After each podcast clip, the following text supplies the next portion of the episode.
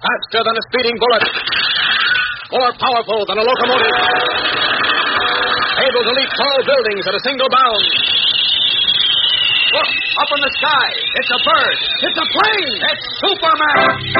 Kellogg's Pep. P-E-P, Pep. Kellogg's Pep, the Sunshine Cereal, presents The Adventures of Superman.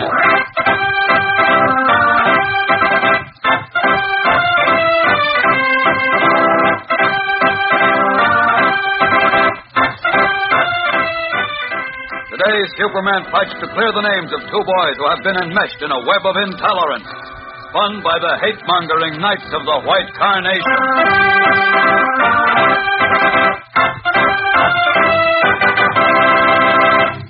Hello there, gang. This is your pal Dan McCullough. Say, uh, wouldn't you be excited if uh, sometime when you're reading the funny papers, Chief Brandon or uh, the Little Moose or Superman would speak to you? Why, of course that can't really happen, but you almost feel as if it could when you look over your collection of comic buttons in that new series Kellogg's Pep is putting out. Because these pictures of your favorite comic strip characters are really true to life. Every single one of these 18 different buttons is straight from the funny papers. And it's printed up in bright comic strip colors, too, on white enameled metal buttons that look mighty keen on your jacket or your dress or cap. So, how's about reminding Mom to get you some more of that sunshine cereal, Kellogg's Pep?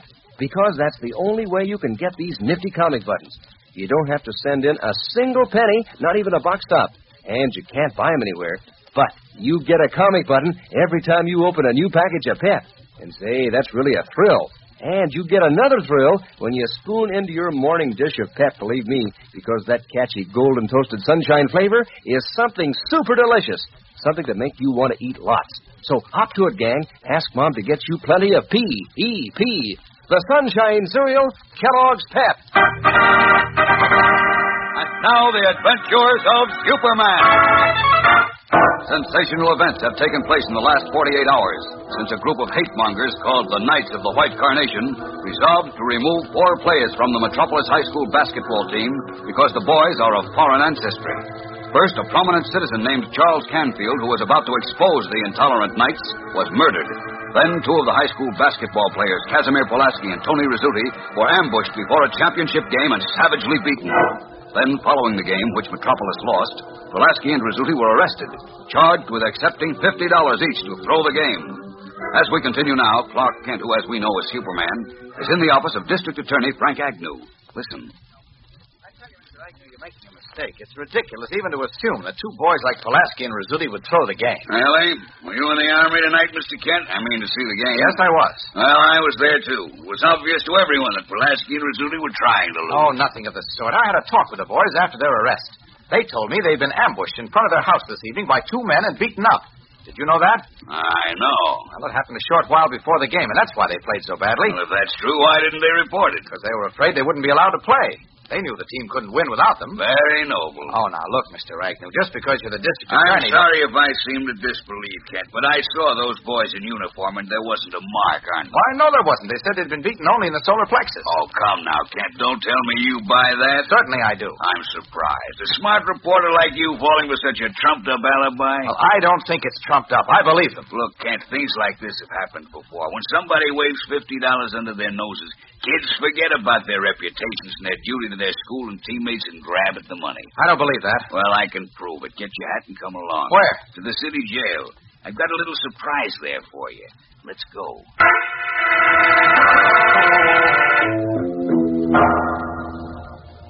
Here we are, Kent.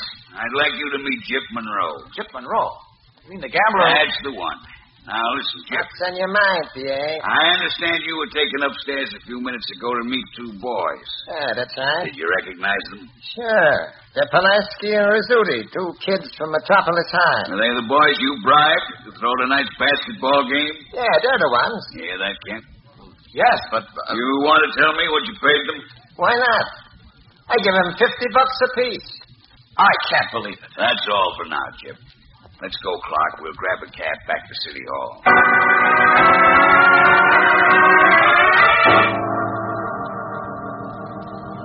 Well, satisfied now, Kent? No, no, I'm not, Mr. Agnew. What you heard, what you Yes, but I think Chip Monroe was lying. Ridiculous. Why would he deliberately ask for a jail sentence by confessing a crime he didn't commit? That's what bothers me. I mean, why he did confess so readily. Because he knows he's trapped. Mr. Mortimer, chairman of the school board, had some evidence which led us to Monroe, you see. Mr. Mortimer, huh? Uh-huh.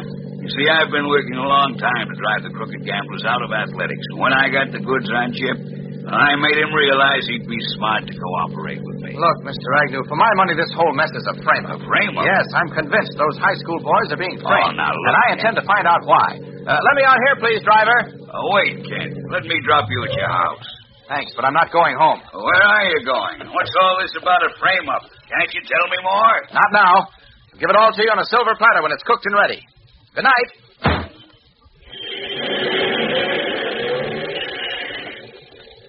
Let's see, where can I change? Ah, this alley is nice and dark. And yes, it's deserted. Now, off for these clothes. So, the district attorney got his tip to Jip Monroe from Mr. Mortimer, huh? Well, Mortimer struck me as a pretty sly character if I ever saw one. So I think I'd better check into that. But first, a quick trip as Superman to see Perry White. There we are, all set. Up and away!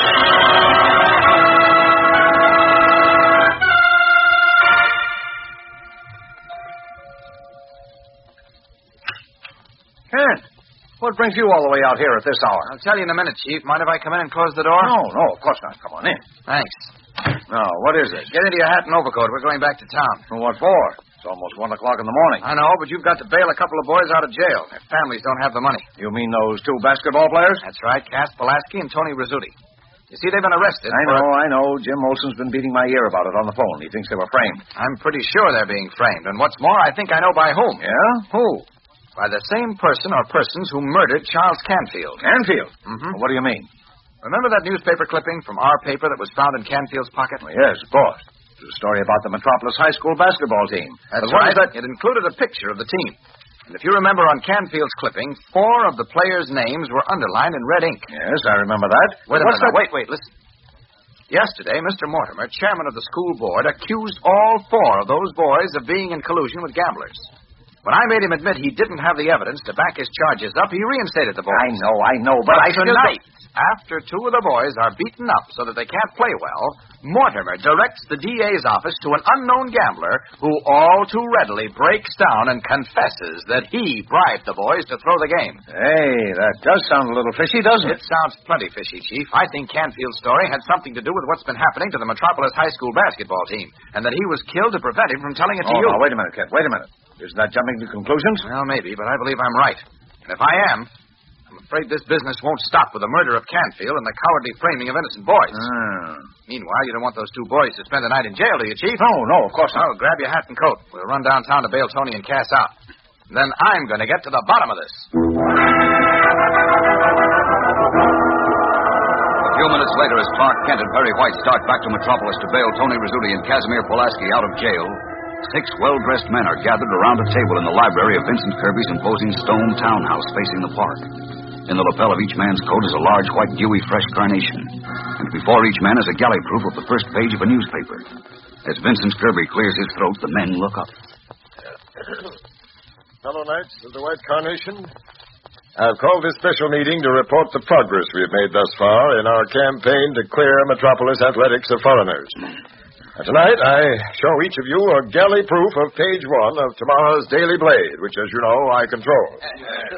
As you see, the headline and main story have to do with the arrest of two Metropolis high school boys, Tony Rizzuti and Casimir Pulaski, both of whom are charged with accepting money for throwing tonight's basketball game. However, gentlemen, the work of the Knights of the White Carnation in this affair is far from over. As a matter of fact, this is only the beginning, because our interest not only in driving a few boys off an athletic team, our ultimate goal is to drive every boy and girl of foreign ancestry out of our schools. You agree? Good. Now, listen to this, gentlemen.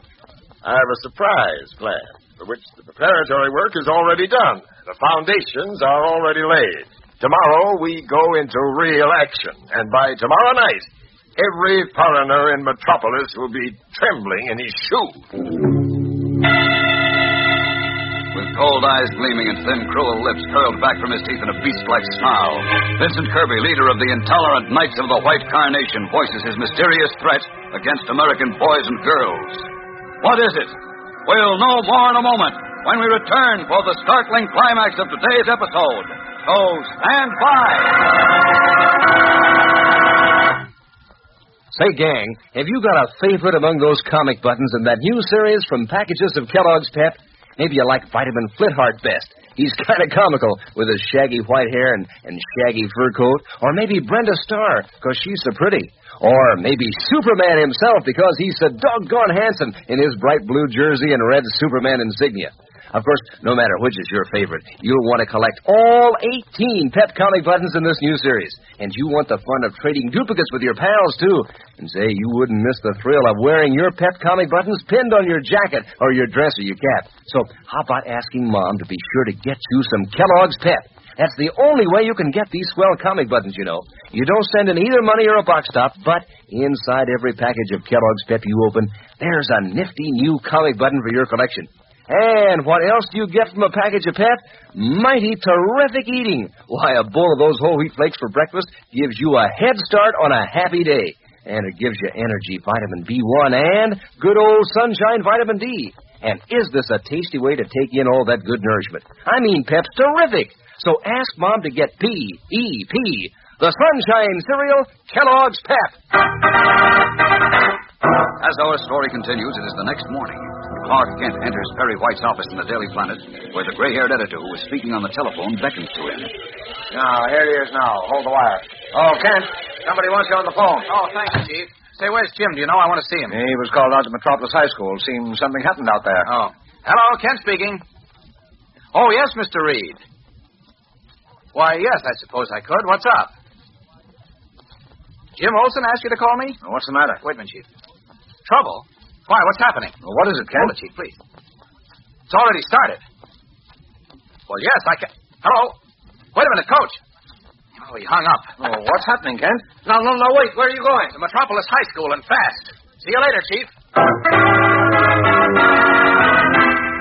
Leaving Perry White's office, Clark Kent hurries out into a deserted storeroom, quickly strips off his business suit, and in a moment is set to leap from a window in his true identity of Superman. Up, up, and away!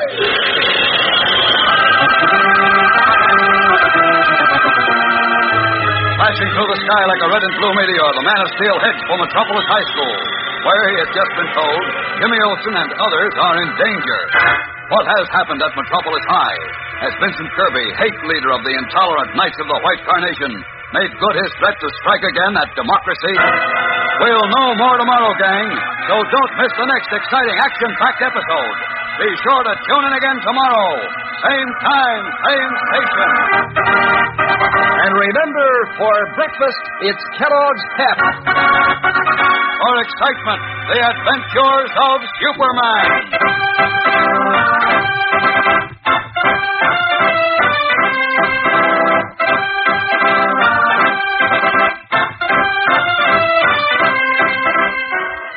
Superman is a copyrighted feature appearing in Superman DC comic magazines and is brought to you Monday through Friday at the same time by Kellogg's Pep, the Sunshine Cereal.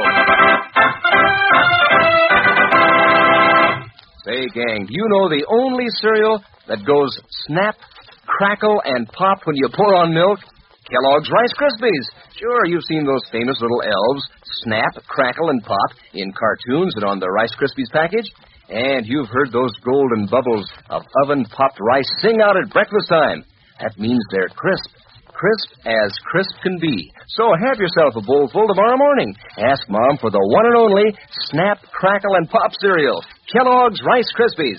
And be sure to be with us tomorrow for the thrilling adventures of Superman. This is the Mutual Broadcasting System. Welcome back. I'll admit some skepticism as to whether the plan tried in part four and five with the ambush would uh, actually work or be a guaranteed success. But since I am no sort of medical expert, I'll assume that it's okay for the moment unless somebody with some credentials emails me. I did like uh, the escalation at the end of the episode. Now, I'll admit it wasn't a particularly smart move, but those megalomaniacal types never tend to uh, think things through that well before starting your next uh, intolerant campaign. It'd make more sense to ensure the basketball players are finished off. But nonetheless, it definitely raises the stake for kids at home. It makes the point that this sort of prejudice was more than about just these few fictional basketball players, but would really touch the lives of uh, anyone who had a friend who fell into one of these categories. So I thought that was a powerful uh, conclusion. All right, well, now on to some listener comments and feedback, and we have this from AM131 uh, 3131. Uh, and says the Superman shows are great. And being that I listen to all of Adam's old time radio podcasts, I have to say that he definitely grows on you. The people who complain about him should probably shut up. Personal attacks on the host are petty and pathetic. Uh, but he does have an issue uh, with the show. That said, how did kids stand the absolutely intrusive advertising by Kellogg's? How can cereal be uh, full of King Come On?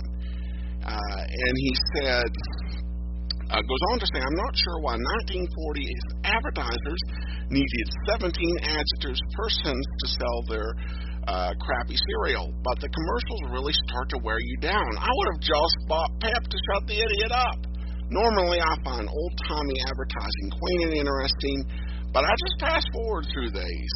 Um, and uh, I, I definitely appreciate the concern. I guess the, the one thing to think of is how much commercial advertising you actually put up with on uh, television programs. Uh, today, if you buy a uh, DVD, you find that the episode that aired in a one hour time slot is only 42 minutes, 18 minutes worth of uh, commercials. Certainly not all of them were as aggressive as Kellogg's here. That's a lot of commercials. But yeah, they're a bit much, and there are probably some days when I want to say to the radio, it's just cereal. But I do give them credit that they do tend to mix up their commercials a bit, even though a lot of adjectives and a lot of kids being excited by comic book buttons and cereals. But then again, there is some virtue to that. I mean, if you're a parent these days, you're getting Christmas lists with iPods and high-end electronics and really expensive stuff on it, maybe there's something to be said for the days when kids were excited by the toy in the cereal box. At any rate, thanks so much for the comment and feedback. I do appreciate it, and I'll definitely keep it uh, under consideration as we hear from more listeners. All right, if you have a comment, send it to adam at adamsweb.us.